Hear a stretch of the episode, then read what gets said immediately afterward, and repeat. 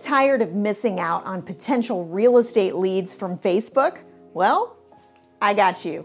In this video, I'm going to share with you five proven strategies that I and my husband, who's an expert in social media marketing, have been using to generate leads from Facebook. And the best part? All but one of these strategies are completely free. So sit tight, take notes, and get ready to revamp your Facebook strategy and start bringing in those leads. If you're a realtor wanting to grow and scale your business, be sure to subscribe to our channel and hit the bell to be notified when we post a new video. Hey there, if we haven't met yet, I'm Amber Joy, realtor of 21 years, real estate coach, and mom to four. Now, social media has been a huge source of referrals for me and my coaching clients.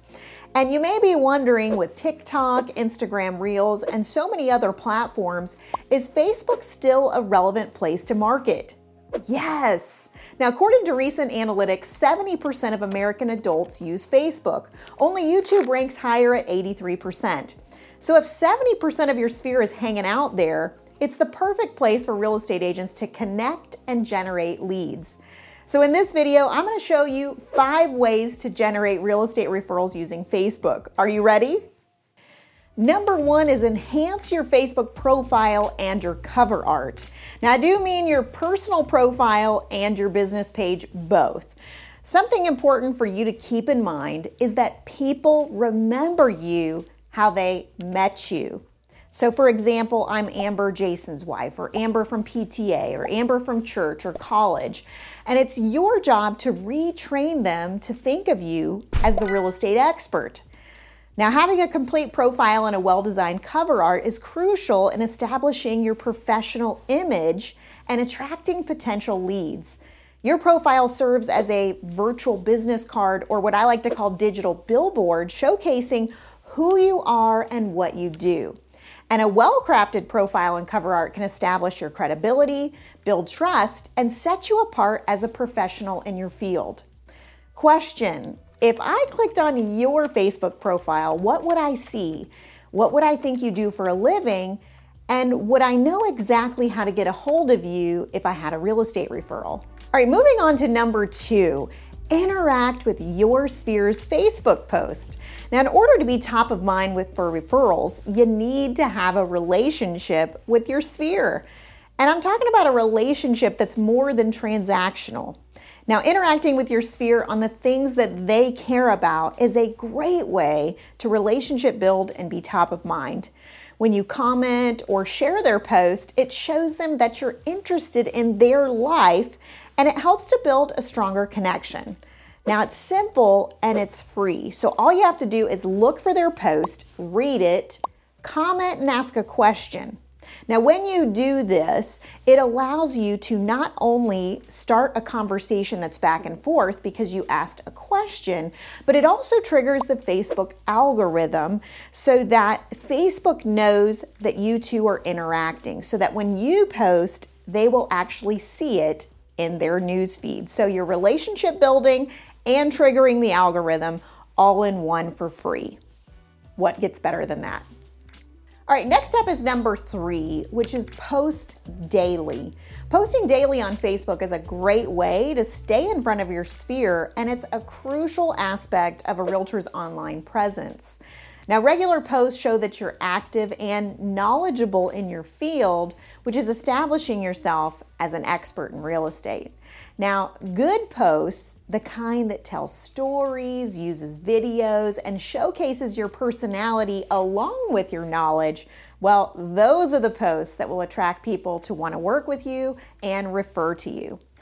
And if you don't post, you don't market yourself well online? Well, let's look at it from the consumer's perspective, who probably thinks, well, gosh, if you can't market yourself well online, then how the heck are you going to market my home well online? Okay, I think you get the point. Let me give you an example of what I'm talking about. Instead of just posting a picture of your clients at the closing table, you know the one I'm talking about, all of you guys are doing this. Instead, post a picture, but tell a story of what happened during that transaction, what you overcame, what victory the client had by working with you.